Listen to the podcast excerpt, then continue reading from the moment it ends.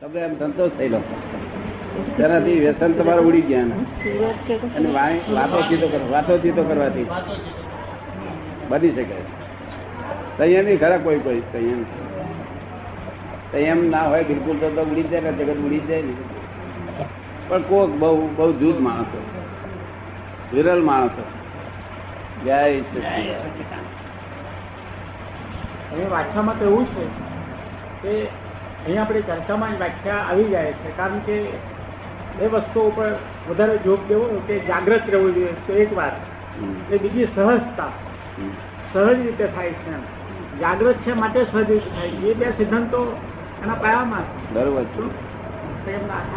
જાગૃતિ સહજ પૂર્વક હોય ચર્ચા થઈ ને એમાંથી બે પાયાના સિદ્ધાંત છે જાગૃતિ અને સહજતા. હા તે તે તે આપણા મહાત્માઓથી થઈ શકે.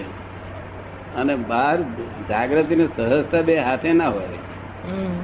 જો જાગૃતિ ને અહંકાર જાગૃતિ ને અહંકાર તમે કરો પ્રયત્ન પૂર્વક પ્રયત્ન પૂર્વક શું કહ્યું?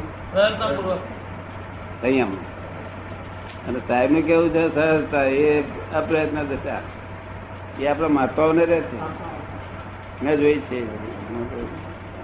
જેને જાગૃતિ ના હોય જાગૃતિ ના હોય એ અહંકારે કરીને સહજ દેખાવાનો પ્રયત્ન કરે ખરો?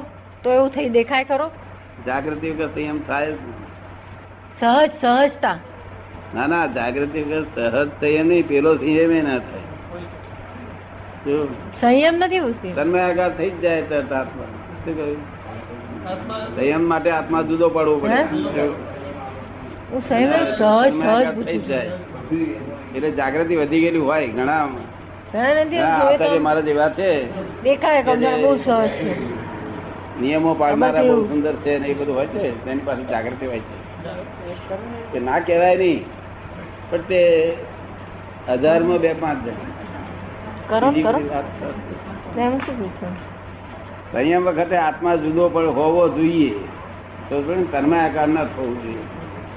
અને સાહેબ જે સહજની વાત કરે છે એ અહંકાર પૂર્વક ના હોવું જોઈએ. એ તો બધું ઊંચી ઊંચો સંયમ કહેવાય. પેલા ને સંયમ તો કેવો પડે. ભલે ને અહંકાર સંયમ છે.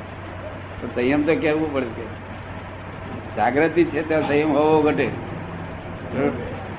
અને આ સાહેબ કે છે છેલ્લા છેલ્લા થયેલી વાત છે. તમારું શું કેવું તમે બોલતા નથી કઈ?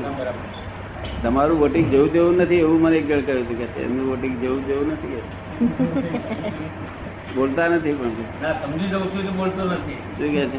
સમજી જઉં છું એટલે બોલતો નથી. ના પણ કઈ બોલો ને બોલો કઈ ઉકેલા એમનું મોટું આવ્યું છે. દસ પ્રશ્નો છે. અમારે તો પેલું પુસ્તક માટે ખોરાક મળી જાય ને. પ્રશ્ન કેવો સરસ પૂછો. આ પહેલો પ્રશ્ન કેવો પૂછો છે તમે જરા જોઈ લો. પ્રશ્ન કેવો આમ પૂછવા જેવો પૂછે છે. તમે પૂછ્યા છે બધા? બધા એમના પ્રશ્નો છે? એ તો કાલે લાયા હતા ને આઠ દસ. આમાં તમારો હશે એકાદ બે? ભેગા ખરા. બે ભેગા થઈ લખ્યું છે? ભેગા થી લખ્યું નથી પણ હોય ખરા. એસોસિએશન છે. હે? એસોસિએશન છે. પેલો પ્રશ્ન જે પૂછ્યો છે ને જ્ઞાનનો કોઈ અંત ખરો કે ઉત્તર ઉત્તર તેનો વિસ્તાર વધતો જતો હોય છે. જ્ઞાનનો ખરો કઈ અંત ખરો? હે?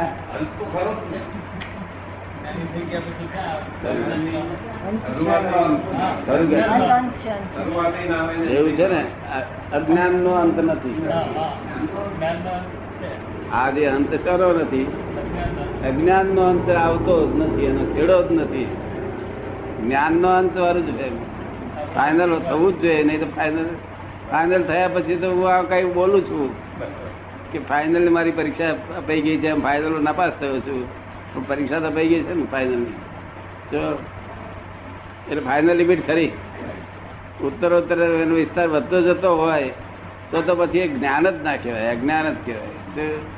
આ વ્યવહારમાં ચાલુ રહ્યું છે ને એ અજ્ઞાન કલ્પિત રૂપે જ્ઞાન છે. કેવું છે? એ અજ્ઞાન. કઈ રૂપે જ્ઞાન છે? કલ્પિત. એટલે કલ્ચર હીરાકંઠી હોય ને આ મોતીની કલ્ચર મોતીની માળા હોય ને આપણે હાથી માની એના જે નહીં તો એ જ્ઞાન જો સાચું હોય તો સંયમ જ્ઞાનનું ફળ સંયમ આવે જ. જ્ઞાનનું ફળ સંયમ છે. શું છે? હા. મારે તમે જ્ઞાન સાંભળ્યું જ નથી કોઈ દાડે? જ્ઞાન એનું નામ કહેવાય કે જે ફળ સંયમ આવે? અને જે તમને સંયમ આવેલો છે એ જ્ઞાનનું ફળ નથી એ તો પૂર્વભાવનો છે. શું છે? તમને જે કઈ સંયમ આવેલો છે એ તમારો જ્ઞાનનું ફળ નથી સાહેબ પૂર્વભાવનો છે. શું છે? એ સંયમ નથી નિયમ છે. શું છે? સંયમ તો આત્મા છૂટો પડે એલર્ટ એલર્ટનેસ એલર્ટનેસ હોય જાગૃતિ. પહેલાનો કઈ ખુલાસો થઈ ગયો? પૂરેપૂરો ના થયો. જ્ઞાનનો અંત અંત છે. એમ તમે કહ્યું કરો કે ઉત્તર ઉત્તર વિસ્તાર વધતો જાય છે. એમ તમારો પ્રશ્ન છે, તો એ અંતવાળું છે. જો એનો વિસ્તાર વધતો જતો નથી, તો પછી પૂર્ણતા એટલે શું? એમ પછી પૂછો છો. પૂર્ણતા એટલે અંત અંત આવે એ પૂર્ણ જ્ઞાન કહેવાય. અને જેનો અંત જ ના આવે એ અજ્ઞાન કહેવાય. જેનો અંત જ ના આવે, આપણે હેડ હેડ કરીએ પણ ગામ ના આવે, તો આપણે શું, કયો રસ્તે કહેવાય? કેમ, કઈ બાજુ, કઈ ગામ ગયા? કઈ ગામ ગયા હતા અહીં નતા. આપણે ચાલ ચાલ કરીને ગામ ચાલ ચાલ કરીને ગામ ના આવે. આપણે ચાલ ચાલ કરીને ગામ ના આવે તે. રસ્તો ખોટો છે આનંદ અવતારથી આ જાણ્યું છે. આ નહીં હાઈ લેવલ જ્ઞાન જાણ્યો તો આ તો અત્યારે લો લેવલમાં આવ્યા ઉઠતા હાઈ લેવલ હાઈ લેવલમાં તમે લાભ ના ઉઠાવ્યો તો આ લો લેવલમાં શું લાભ ઉઠાવવાનો જય સચિદાન એક તો રાજાના દીવાન થાય અને બીજે વખતે આદિવાસી થાય? એવું આ જગત. આ આદિવાસી માં છે તો આગળ બે કસી ચોખા પાક્યા હોય ને ખુશ ગમે એટલું હોનું આપીએ તો ખુશ ના થાય. પણ એનો એ જ જીવ પાછો ત્યાં ગયો તો એટલે સંજોગો પ્રમાણે થઈ જાય છે. શું થાય છે? તમારું કઈ થયું? અમુક ખુલાસો થયો કે જ્ઞાન વધતું જ જાય. ને અજ્ઞાનની જ્ઞાનની જેટલી પરિસ્થિતિઓ થા- હોય એનો જેમ જેમ સ્ફોટ થતો જાય એમ જ્ઞાન વધતું જ જાય. ને એ કે અજ્ઞાનની સ્થિતિનો જેમ જેમ સ્ફોટ વધતો જાય તેમ તેમ જ્ઞાનની ની પરિસ્થિતિ વધતી જાય ને એમ. ના જ્ઞાન જ ના કહેવાય. અજ્ઞાનમાંથી અજ્ઞાન જ ઉભું થાય છે. શું થાય છે? એ જળગો અજ્ઞાન ત્યાં જ્ઞાનમાં આવ્યો. ના આ તો આ તો- અજ્ઞાનમાં ના આવ્યો અજ્ઞાનમાં. કારણ કે જ્યાં સુધી ઠોકર ખાવશે ત્યાં સુધી અજ્ઞાન જ છે. ઠોકર વાગેલી કોઈ દાડો? ઠોકર કહું વાગેલી નહીં. ત્યાં સુધી અજ્ઞાન જ છે. શું છે? પ્રકાશમાં જો ઠોકર વાગે તો એ પ્રકાશ નો તો કહો તો તમે તમારે તમારો પ્રશ્ન ખુલાસો પૂરો થાય છે. આ બીજો પ્રશ્ન આપણે લઈએ. આ સંત પુરુષની પાસે રહ્યા તેનો આ લાભ છે આ પ્રશ્નો પૂછતા આવડ્યા છે કેવા પ્રશ્નો પૂછ્યા? નહીં? મોટાની પાસે રહેલા. મોટાની બહુ સેવા કરી બે દિવસ પહેલા પૂછ્યા છે પણ ખરા. હે? બે દિવસ પહેલા પૂછ્યા હા ગઈકાલે હા. મોટાની પાસે રહે બહુ સેવા કરી છે મોટા ચોખ્ખા હૃદયના માણસ આવા સંતય મળે નહીં ને. આ તો ગુજરાતમાં આવા સંતય ક્યાંથી લાવે? હું સાત દાડા મૌન મંદિરમાં રહ્યા કેમ કે? જય સત્યન આવો. બીજું સાધનના પરિણામે જે શક્તિ ઉત્પન્ન થાય તેનો ઉપયોગ ધ્યેય પ્રાપ્તિમાં જાગૃતપણે જો કરી શકાય તો તો સાધનના બંધનમાં છૂટાય કે કેમ? જેમ એક સાધનો ઉપયોગ પતી જતા બીજા તેનાથી ઉચ્ચતર સાધનોનું ગ્રહણ કરવું થાય તેમ. સાધનના પરિણામે જે શક્તિ ઉત્પન્ન થાય, તેનો ઉપયોગ ધ્યેય પ્રાપ્તિમાં જાગૃતપણે જો કરી શકાય, તો તો સાધનના બંધનમાંથી છૂટી જ જવાય. છૂટવાનામાં કંઈ કારણ રહેતું નથી. અને જે સાધનના બંધનમાં છૂટાયા નથી, તો એ ધ્યેય પ્રાપ્ત થયો નથી. શું કહ્યું? અને આને આ તો રસ્તે જતાના ધ્યેય કહેવાય. છે શું થાય છે? આપણે ત્રણસો માઇલ જવાનું હોય તો સો માઇલ સોમા માઇલમાં આવીએ એટલે કે છે ભાઈ જમવાનું કાઢો સોમા માઇલ તો સો તો આયા. કે ધ્યેય નથી આપણો. હજુ બીજા બધા મરી ચાલવાનું. પણ આને રસ્તે માનવું પડે ધ્યેય. બીજાનો બીજાનો ખુલાસો થઈ ગયો? બીજો જે કર્મના ફળ ઉદય વર્તમાન હાલ ન થયા હોય જે કર્મના ફળ ઉદય વર્તમાન હાલ ન થયા હોય, તેમાં ફળ ટાળી શકાય અથવા શિથિલ કરી શકાય ખરા અને જો ટાળી કે શિથિલ કરી શકાય, તો પ્રયોગ કયા પ્રયોગે કરી દે તેમ કરવું શક્ય છે. કર્મ કે બે ત્રણ જાતનો હોય છે કર્મ. એક તો વરાળ રૂપે હોય છે, એક પાણી રૂપે હોય છે, અને ત્રીજા બરફ રૂપે હોય છે. તે વરાળ રૂપે બરફ હોય છે ને ફૂંક મારે ઉડી જાય. તો એટલે કેટલાક કર્મ એવો છે ને, વિચારે કરીને ઉડી જાય છે. તેને ઉડી જાય? ખાલી તમે વિચાર કરો ને તો પેલી કર્મની ગાંઠ છૂટી જાય. ને? એવાય કર્મ છે. અને કેટલાક કર્મ તમે માથાફોડ કરો તો ઉડે, નહીં ઉડતું, નિબીડ થતું જાય. જેમ ગોળાગોટ પડતી જાય ઉડતી. ઉડતો ગાંઠ તો હતી ને, પછી ગોળાગોટ પડતી જાય. અને બીજા એક જાતના કર્મ છે, તે જ્ઞાની નહીં, પણ ભોગવવા પડે. એમાં છૂટકો જ ના ચાલે. એટલે આ કર્મના જાત બહુ છે. પણ ઉદય વર્તમાન હાલ ન થયા હોય તેવા ફળ ટાળી શકાય અથવા સ્થિતિ કરી શકાય કર્મ તો ટાળી શકાય સ્થિતિ કરી શકાય ફક્ત એક વિચારે કરીને વિચારે કરીને. તમે એમ કરો કે હું જપ કરું તપ કરું, તો એનાથી થાય એમાં માનવામાં તારે ભૂલ છે. એ તો તમારું જપ ને તપ એ તો તમે બીજો ક્રિયા કરી કહેવાય. શું કરી કહેવાય? એટલે ક્રિયાનું ફળ આવશે પાછું એ પુણ્યનું ફળ મળશે. પણ તેથી કે જૂનું કઈ કર્મ છૂપે નહીં, પણ વિચારે કે ઉડી જાય. થઈ ગયું બીજાનું સાધન પૂરું તમારું? ત્રીજું ત્રીજું પૂરું થઈ ગયું. ચોથું, કર્મનો ફળ ભોગવે છૂટકો છે, છતાં તેની ઇન્ટેન્સિટી કોઈની કૃપા, કરુણા કે પોતાના કોઈ પુરુષાર્થે કરીને ઓછી કરી શકાય, કે જેથી તેને વેચતા બીજા બાંધવા ન પડે. કર્મનો ફળ ભોગવે છૂટકો છે છતાં તેની ઇન્ટેન્સિટી કોઈની કૃપા, કરુણા કે પોતાના કોઈ પુરુષાર્થે કરીને ઓછી કરી શકાય, કે જેથી તેને વેચતા બીજા બાંધવા ન પડે. વાત બહુ મોટો છે, પ્રશ્ન બહુ મોટો છે. તમે કર્મ છો ને કહો છો? જય આવો અમે. જો તમારા માટે પારસી જગ્યા કરી દીધી. તું બેસે પણ જતો ના રહી? આગળ કર્મ છે ને કહો છો તમે? આ તમે અહીંયા તમે અહીંયા આયા. એને તમે શું કહેશો? કર્મ. હે? કર્મ. હા એટલે આ એટલા માટે મારે પૂછવું પડ્યું. કે જગત કર્મની ભાષા જ સમજ્યું નથી? કર્મની ભાષા સમજ્યું હોત તો આ દશા જગતની ના હોત. તમે જે આયા તેને કર્મ કહો છો ને તે કર્મ આ નથી કર્મ. શું? આ તો કર્મ ફળ છે. શું છે? સમજાય છે ને તમને? આ કર્મ નથી કર્મ ફળ છે. કર્મ તો આગળ બંધાયેલું ને યોજના રૂપે યોજના યોજના. આ રૂપકમાં આવ્યું. શું થયું? નિમિત્ત કહેવાય? રૂપકમાં તો, રૂપકમાં કર્મ, કર્મમાં પગ પાંચરા હોય તો હવાય મગજનું ઠેકાણું તો હવાય તાવ ના ચડ્યો હોય તો હવાય તમારી સત્તા આ બધું ભેગું થાય સાયન્ટિફિક સરકમસ્ટન્સ એવિડન્સ ભેગો થાય તો તમે અહીં આવી શકો. માટે આ કર્મ ના કહેવાય કર્મ ફળ કહેવાય. શું કહેવું એવું તમને સમજાયું?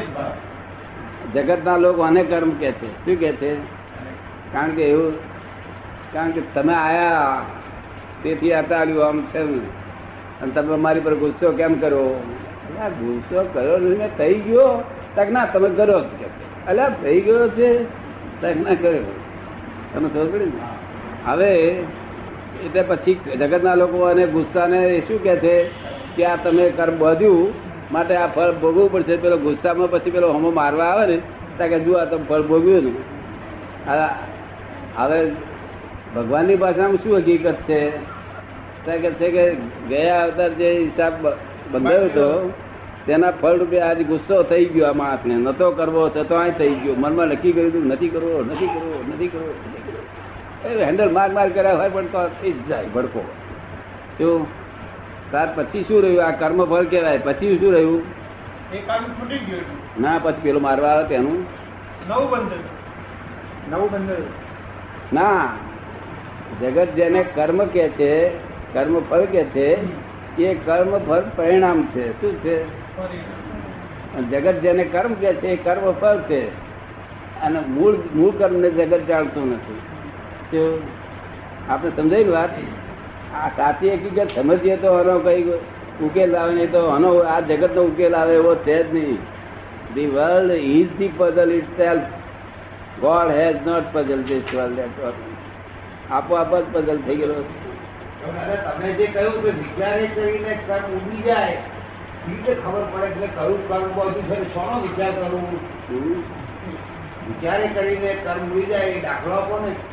હા આપણે કારણ કે મેં કયું કર્મ બધું મને શું ખબર નહીં વિચારી શકી તો કરું હમ. મેં કયું કર્મ બધું છે મને તો ખબર જ નથી. હા. પછી વિચાર શોનો કરવાનો. કોઈ નલાયક છે લુચ્ચો છે ચોર છે એવું આપણા મનમાં માનેલું હોય ને આપણા મનમાં વિચાર આવ્યા કરે કે આ નલાયક છે લુચ્ચો છે ચોર છે. પછી આપણે હવા કેમ વિચારો આવે છે એના માટે? તો પછી આપણે વિચારીએ કે આમાં એની શી ભૂલ છે? આ તો મારું કંઈક મારી કઈ ભૂલ લાગે છે. તો વિચારીએ તો ઉડી જાય. ઉડી જાય. હા? કર્મ ઉડી જાય. ના આ કર્મ જ ઉડી જાય. ફરી ફરી આપણે બોલવું ના પડે. પછી એની પર ગુસ્સે ના થઈ જાય એટલે કેટલાક કર્મ વિચારે ઉડી જાય. નોંધીલો છે લખેલો છે નહીં. પછી તો શું કરશો? પછી ગજવામાંથી પડી જશે પછી લખતા તો છે. ઘેર જઈને લખી દે. ઘેર જઈને લખી દેશે તો ધારણ કરવાની શક્તિ ખરી ખરી ચાલે તેને ધારણ શક્તિ આવે સંતોને સેવે ને તેને ધારણ શક્તિ આવે. હંમેશા સંત પુરુષનું સેવન તે કરવું જ જોઈએ. તો પણ સંત કોને કહેવો એ બહુ સમજવું તે સંત હતા, તેને બધા લોકો ભગવાન કહેતા હતા. તો મને એક જણા એમ કે અમારે ત્યાં ભગવાન છે એક જણ. તો દાદા, તમારું શું માન્યતા છે કે છે? મેં કહું શું લક્ષણ દેખાય છે એમનો? આમ બહુ સારા માણસ છે કે છે. પણ કે છે કે ગાયની છોણ હોય માણસનું નર્ક હોય, એ બધું ખાઈ જાય છે. મેં કહું આ તમે ભગવાનનો મા- ભગવાન કહો છો ને, આને જાનવરે ના કહેવાય કૂતરું ના કરે પોતાથી ના થાય જે, પોતાથી જે ન થાય, એ બીજાના શક્તિ દેખે. એ અવરી દેખે કે અવરી દેખે, એનું બોધ કે નથી. પણ એ પોતાની જાતને એને મોટો માની લે. જો, ત્યાર પછી એને પાછો મને પ્રશ્ન પૂછે પાછો. તો તમને એની પર, તમને નર્ક ઉપર દ્વેષ છે કે છે શું કે છે? મેં ના ભાઈ એ તારી ભૂલ થઈ ગયું જ્ઞાની હંમેશા વિવેક વાળા હોય. કેવા હોય? વિવેક. વિવેક હોય કે એક બાજુ ભાત મૂકેલો હોય અને એક બાજુ નરક પડેલું હોય તો ભાત ખાશે તે જ ખાશે. ખબર પડે ને? અને એકલું નરક પડેલો નરક નહીં ખાય સર કે છે કે તો તમને દ્વેષ છે ને એની પર? ના તું અમારા મોઢામાં ગાલી દઉં તો અમે તારી પર રાગદેશ કરીએ. તો કહેજે તું અમારા મોઢા વખત તું ગાલી દઉં. અને અમે રાગદેશ કરીએ, તો તું કહે છે કે અમને નર્ક ઉપર દ્વેષ હતો. પણ આમ વિવેક થતો અમે ના કરીએ. વિવેક ના હોય તેને જ્ઞાની કેમ કહેવાય? આ તો જાનવર પશુ, આ તો આવા આવાથી તો બધા બહુ પશુઓ ભર્યા કરે અને તેના લોકો ભગવાન માને છે ખરા આપણા લોકો એ વાત તમ- માનેલા ભગવાન કે? જોયેલા નહીં? જોયેલા જોયેલા કોઈ માનાય નહીં આપણે. આપણામાં તમે કહ્યું ને વિવેક શક્તિ આપણી પાસે હોવી જોઈએ. શું કે છે? આપણામાં વિવેક શક્તિ હોવી જોઈએ કે છે? વિવેક ના હોય તો સારા સરનો વિવેક ના હોય તો મનુષ્ય જ નથી. શું? શું હિતકારી ને શું અહિતકારી એ નથી ભાન. શું? કાચો ભાત હોય અને સડેલો ભાત હોય તેમાં જ્ઞાની કે છે બે સરખું છે એવું નહીં. સડેલો ખાય. શું કહ્યું? ચડેલો પાણી લાવી દે. ચોથો પૂરું થઈ ગયું તમારું?